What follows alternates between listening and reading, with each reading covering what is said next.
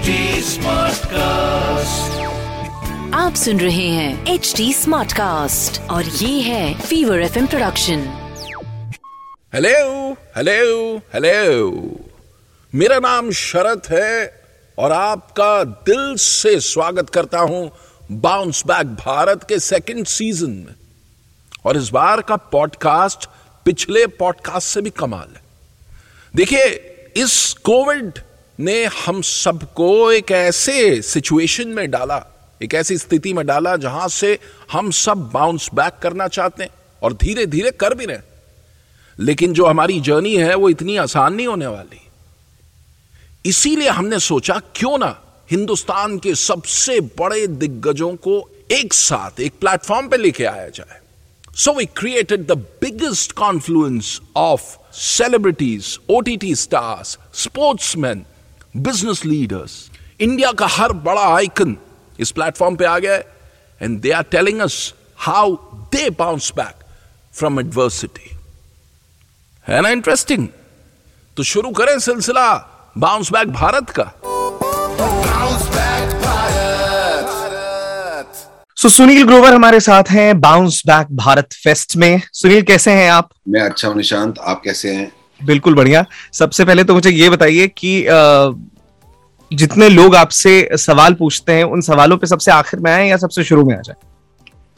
जहाँ से आपका उंगली रख लीजिए जो जैसे मैं मेन्यू ऑर्डर करता हूँ ना कई बार ये दे दो भैया। अच्छा ठीक है। तो चलिए आपकी जर्नी से शुरू करते हैं सुनील आप आपकी जर्नी कहाँ से शुरू होती है? एक एक तो आपके बारे में इंटरनेट पे जितना अवेलेबल है वो कैरेक्टर्स की बात ज़्यादा है सुनील ग्रोवर कम है।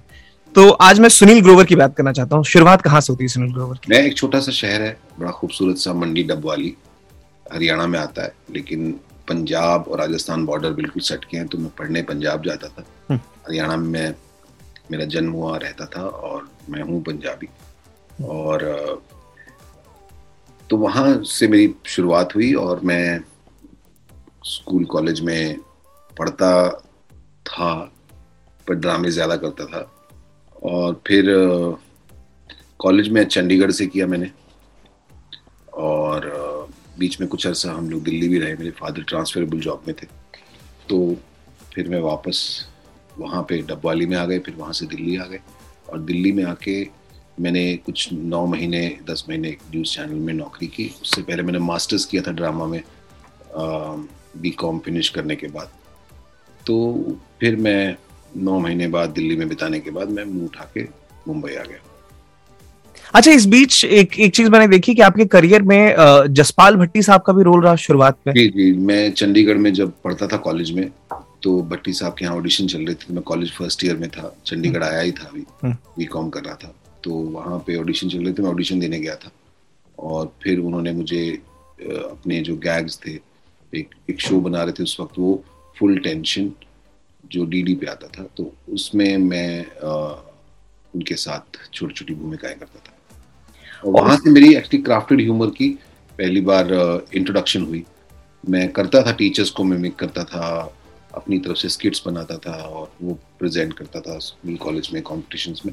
लेकिन भट्टी साहब के साथ जब मैं काम कर रहा था तो मुझे पता चला कि ह्यूमर क्रिएट किया जाता है और किस तरह कहा जाता है एक बात को। तो वहाँ से उसकी इंट्रोडक्शन हुई मेरी लाइफ में।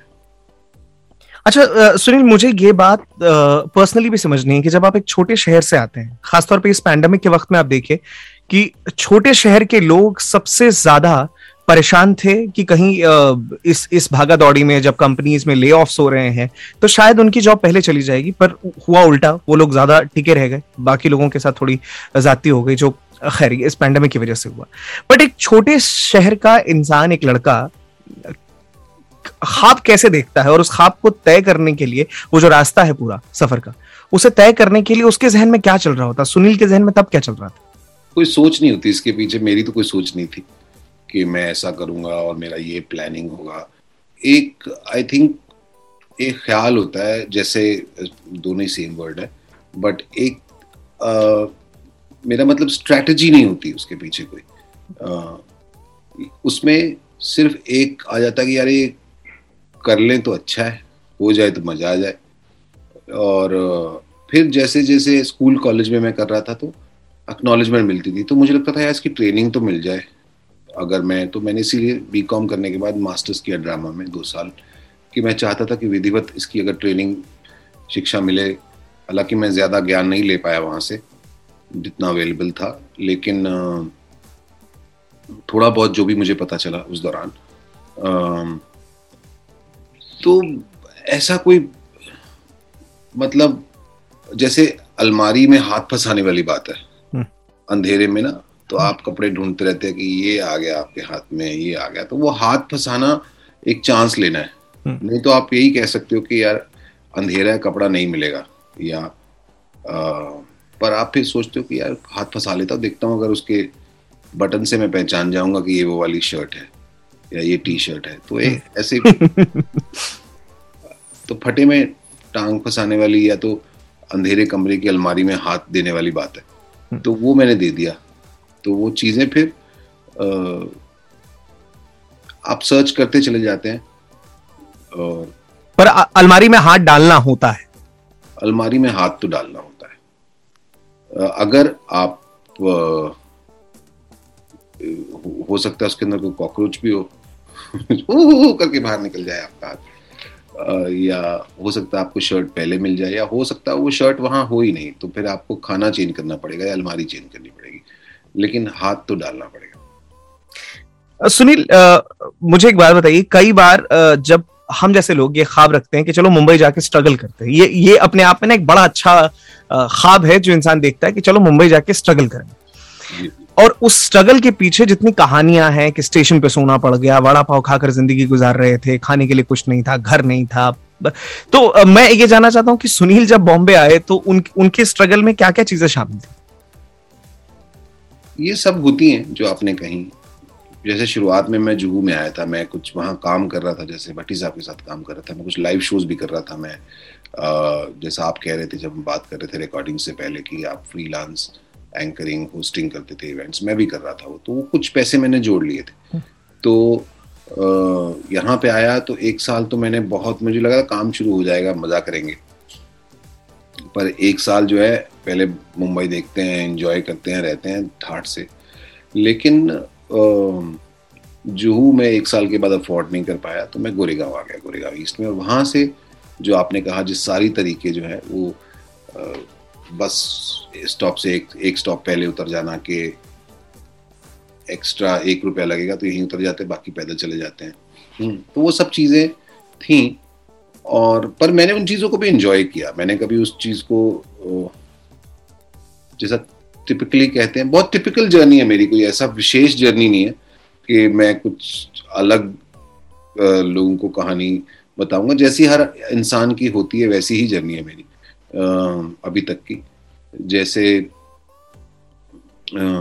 ये, पर मैं खुश रहता था। मुझे लगता था कि ये एक्सपीरियंस है। मेरे लिए जीवन अचीवमेंट्स के साथ साथ एक एक्सपीरियंस का भी नाम है कि अलग अलग चीज़ें एक्सपीरियंस की जाएँ।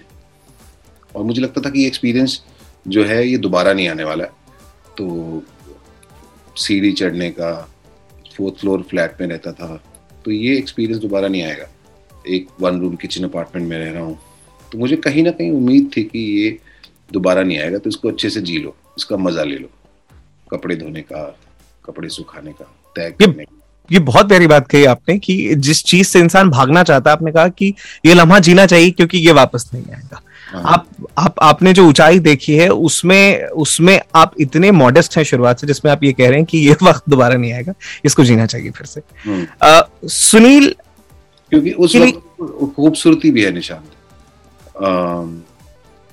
वो एक्सपीरियंस है। अभाव का जीवन भी तो जीवन है ना। तो उसमें आपकी चाहत जिस पीक पे होती है तो वो कितना खूबसूरत है वो।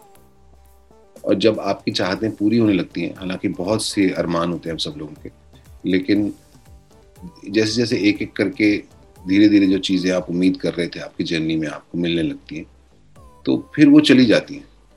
आपको मिलता कुछ है, लेकिन जब भी कुछ मिलता है तो कुछ लेके चला जाता है आपसे। और वो खूबसूरत एक्सपीरियंस आपके साथ रह जाते हैं बट वो दोबारा आपको अनुभव करने को नहीं मिलता। अच्छा एक सवाल है जो आपके दिल के बेहद करीब होगा, अगर आप चाहें तो उसका जवाब नहीं भी दे सकते हैं, लेकिन फिर भी मैं जानना चाहता हूँ इस सवाल को। ये सवाल है राज बर्मन का, जो ये पूछ रहे हैं कि सुनील गोवर जी से आप एक सवाल ये पूछे कि ये एक मतलब इनका सवाल काफ़ी बड़ा है, मैं छोटे कम शब्दों में आपको बताने की कोशिश करता हूँ। इन्होंने ये कहा कि ये एक एडवर्टाइजिंग फ़ील्ड में काम कर रहे थे और पिछले महीने इनकी जॉब चली गई इस वजह से क्योंकि सेल्फ रिस्पेक्ट इशू आ रहा था। और इन्होंने कहा कि अभी मेरे पास कोई नौकरी है भी नहीं, लेकिन मैंने वो छोड़ दिया उस वक्त। कई बार मन में ये भी ख्याल आ जाता है कि यार, आपने ताव में तो छोड़ दिया, लेकिन इसके आगे क्या? सुनील ने अपनी ज़िंदगी में एक ऐसा वक्त देखा है। मेरा ख्याल है कि आप समझ रहे हैं उसका महीना क्या है। मैं पर्टिकुलरली उस बारे में बात नहीं करना चाहता। बट क्या सेल्फ रिस्पेक्ट मार के जो कुछ समय का फ़ायदा वो चल सकता है, या फिर इस मामले में सुनील ग्रोवर हो जाना चाहिए? जो आपकी अंतरात्मा कहती है, आपकी सबकॉन्शियस कहती है, जो तो आपने कुछ डिसीज़न लिया होगा, सोच के लिया होगा। आप तो और एकदम से भी लिया होगा तो कोई प्रॉब्लम नहीं है। आपने लिया डिसीज़न और आपको उस वक्त खुशी मिली कोई भी डिसीज़न लेके। तो हो सकता है वो डिसीज़न सही हो, गलत हो, पर आपने लिया। So feel responsible for it and live with it and वो अगर आपका विश्वास है, अगर आपको अच्छा लग रहा है वो डिसीज़न लेके, आपको मज़ा आ रहा है तो फिर वो सही है। कुछ समय बाद भी अगर आपको अच्छा लग रहा है। तो हर डिसीज़न की अपनी, चाहे आप ये डिसीज़न लें या वो डिसीज़न लें, उस दोनों में ऐसा नहीं है कि प्रॉब्लम्स नहीं आने वाली, दोनों में आने वाली हैं अलग तरह की होंगी। तो या दोनों में अलग तरह के सुख होंगे तो जहाँ आपका मन कह रहा है वो करें आप। अपने मन की सुने और वो डिसीज़न करेक्ट होता है। और मैं तो मेरे पास दिमाग ज़्यादा है नहीं तो मैं ज़्यादा लगाता भी नहीं हूँ क्योंकि है ही नहीं चीज़ वो कहाँ से लगाएगा। सो so, मेरे पास एक छोटा सा दिल है उससे मैं दिमाग इवेल्युएट ना करते हुए मन में जो आता है मैं कर लेता हूँ। इस पैंडमिक में अ, कई लोग ऐसे हैं जिनका हौसला बहुत टूट गया। अब वापस उठने की कोशिश कर रहे हैं। जी। अ, सुनील ने पैंडमिक को कैसे देखा? आप आपके जहन में क्या ख्याल आया उस वक्त जब ये पूरी चीज़ हुई? सबसे पहले तो खेद व्यक्त करता हूँ उन लोगों के लिए जिनके परिजन परिवार वाले उनसे बिछड़ गए इस पैंडमिक के दौरान। और वो तो लॉस कोई भी कवर नहीं कर सकता। अ, बेहद दुख है मुझे इस बात का और मेरे भी कई जानने वाले प्यारे परिवार वाले बिछड़ गए। तो उसके लिए तो बहुत बहुत खेद है मुझे उन सब लोगों के लिए जिनके साथ जीवन के मायने बदल गए उनके। पर बात यही है कि हमें we have to move on और हमें अब जीवन को आगे लेके जाना है ही है, और कोई हमारे पास रास्ता नहीं है। अगर हम लोग अभी ये तो ईश्वर की मर्ज़ी है, जो जैसा जिसके साथ हुआ। तो अब उसके आगे चलना होगा। और मैंने इस इस दौरान कई बार जब आप, बॉल आपकी बैट पे नहीं आ रही है तो क्रीज पे टिके रहना ज़रूरी है। कोई बात नहीं। जब आएगी तब हम लोग शॉट मार देंगे। तो अ, और कई बार आउट भी हो जाते हैं आप ठीक है। नई पारी की वेट करते हैं इस टाइम खेलते रहना फॉर्म में रहना फॉर्म चली भी गई तो कोई बात नहीं। आप दोबारा ट्राई कीजिए। दोबारा उसको लेके आइए। अपने जीवन में प्रैक्टिस करते रहिए। टिके रहिए आप जो कर रहे हैं। कई बार स्थिर होना भी ज़रूरी हो जाता है। बने रहने के लिए वरना आप पीछे चलते रहते हैं पीछे चले जाते हैं। वहाँ टिक जाओ वहाँ ही रुक जाओ कोई बात नहीं। अ, जब मौका आएगा तो हम लोग चल पड़ेंगे। जब चीज़ें शांत होंगी चीज़ें धीरे धीरे खुल रही हैं होपफुली अगर लोग हम सब लोग मिलकर रिस्पॉन्सिबली बिहेव करें तो चीज़ें बेहतर होंगी और बेहतर। सुनील के लिए स्ट्रगल के क्या मायने हैं? स्ट्रगल तो सारे ज़िंदगी, सारा जीवन सब लोगों के लिए चलती रहती है। तो बाबा नानक की एक थियोरी है कि नानक दुखिया सब संसार। कि उन्होंने बात बड़ी प्रोफाउंड कही है कि सबके अपने अपने ग्रीव्स हैं, सबके अपने अपने प्रॉब्लम्स हैं अपने अपने कष्ट हैं। तो वो तो सबके साथ ही हैं। चाहे वो अंबानी साहब हों, उनके लिए भी होंगे कि लाखों लोगों की सैलरीज जानी है तो यू नो बर्डन है। अगर आप एक कोई मिनिस्टर बनना चाहते हैं गवर्नमेंट में तो आप किसी लेवल पे पहुँच भी जाते हैं, तब आपकी अलग तरह की प्रॉब्लम शुरू हो जाती है कि अब लोगों की प्रॉब्लम सॉल्व करनी है, लोगों का जीवन बेहतर बनाना है। उस उस उस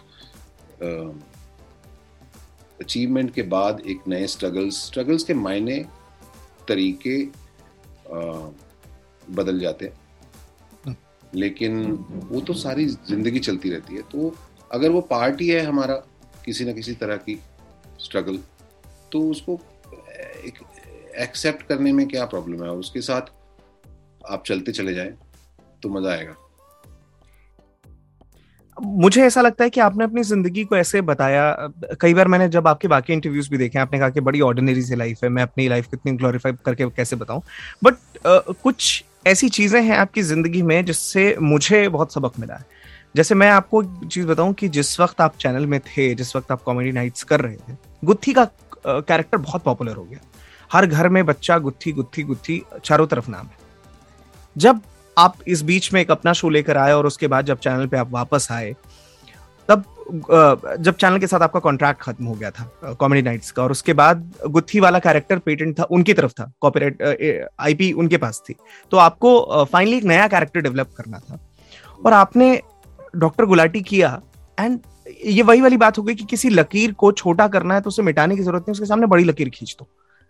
और मैंने आपकी ज़िंदगी से सीखा है कि एक कैरेक्टर जो आपको नाम, शोहरत, पहचान दे रहा है, सुनील ग्रोवर से ज़्यादा बड़ा नाम बन गया है, वो कैरेक्टर आपके पास से चला गया और आपने एक वापस से ज़िंदा किया अपने अंदर से। ये मेरे लिए एक बाउंस बैक है। ये कहानी कैसे देखते हैं सुनील, आप इस बारे में बताइए।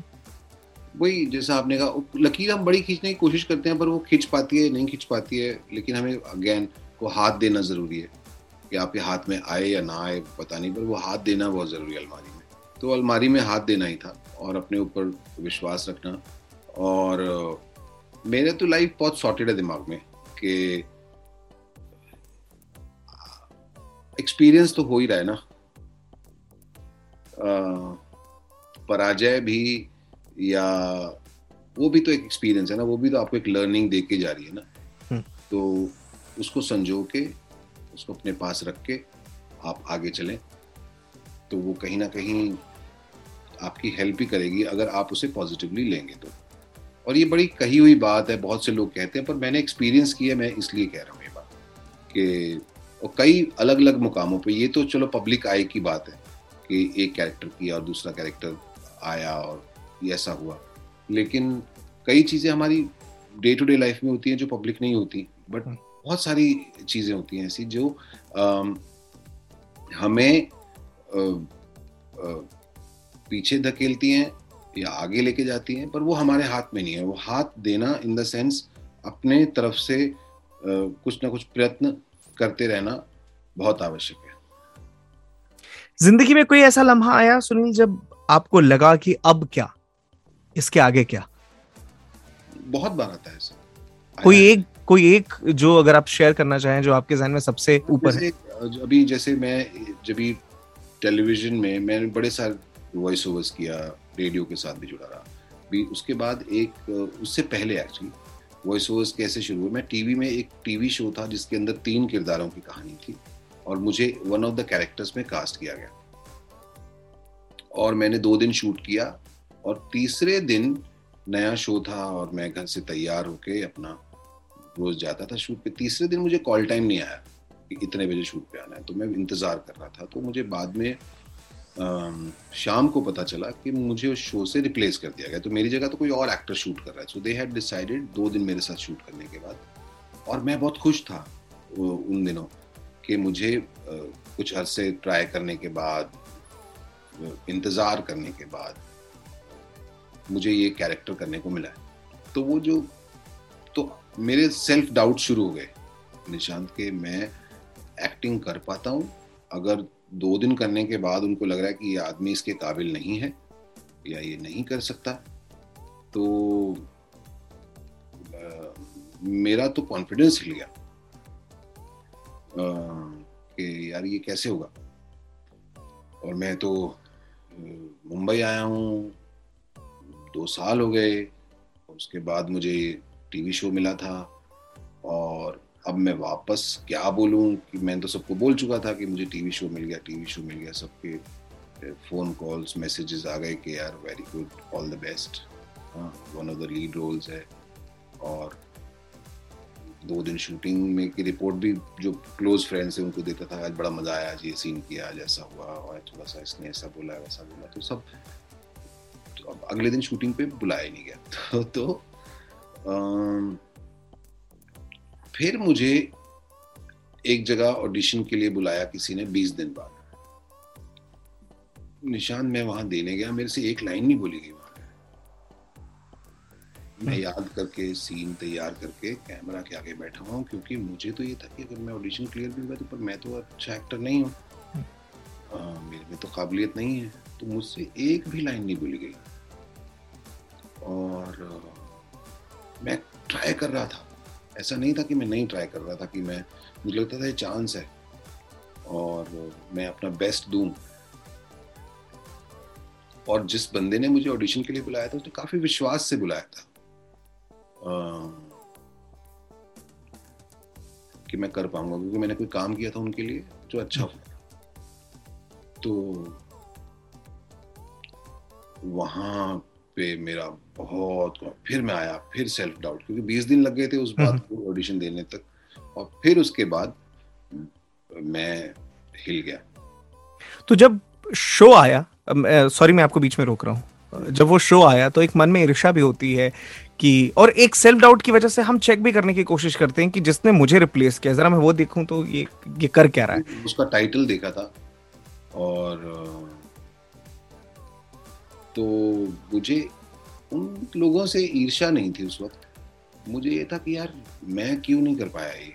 या तो मुझे एक्चुअली रीजन समझ में नहीं आया। हम्म। और मैंने सोचने की कोशिश की जानने की कोशिश नहीं की। क्योंकि मैं पूछूँ चैनल वालों से या प्रोडक्शन हाउस से कि क्या कारण था। मैंने नहीं कोशिश की। मैंने उसको शायद उस वक्त अपने सेल्फ डाउट में ले लिया था कि मेरे में शायद कुछ कमी होगी या मैं ही नहीं कर पाया। हो सकता है कि मैं नॉट गुड इनफ तो और उस वजह से शायद उस थॉट की वजह से मेरी जर्नी तीन चार साल लंबी खिंच गई। अगर मैं थोड़ा जल्दी ढीठ बन जाता जो मैं बाद में बना फिर मैंने दूसरा रूट ले लिया फिर मैं वॉइस ओवर्स करने लगा और अ, आवाज़ भरने लगा। और वहाँ पे भी कई बार रिजेक्शन होते थे लेकिन लगा रहा मैं छोटा मोटा काम। और आग तो थी कि करना तो है। हम्म। तो फिर वहाँ से मेरा एक बस वो था कि मैं जैसे कोई ऑडिशन के लिए बुलाता था मैंने जाना बंद कर दिया था। मैं कहा मेरे से नहीं होगा यार। मैं नहीं मेरे में काबिलियत नहीं है वो।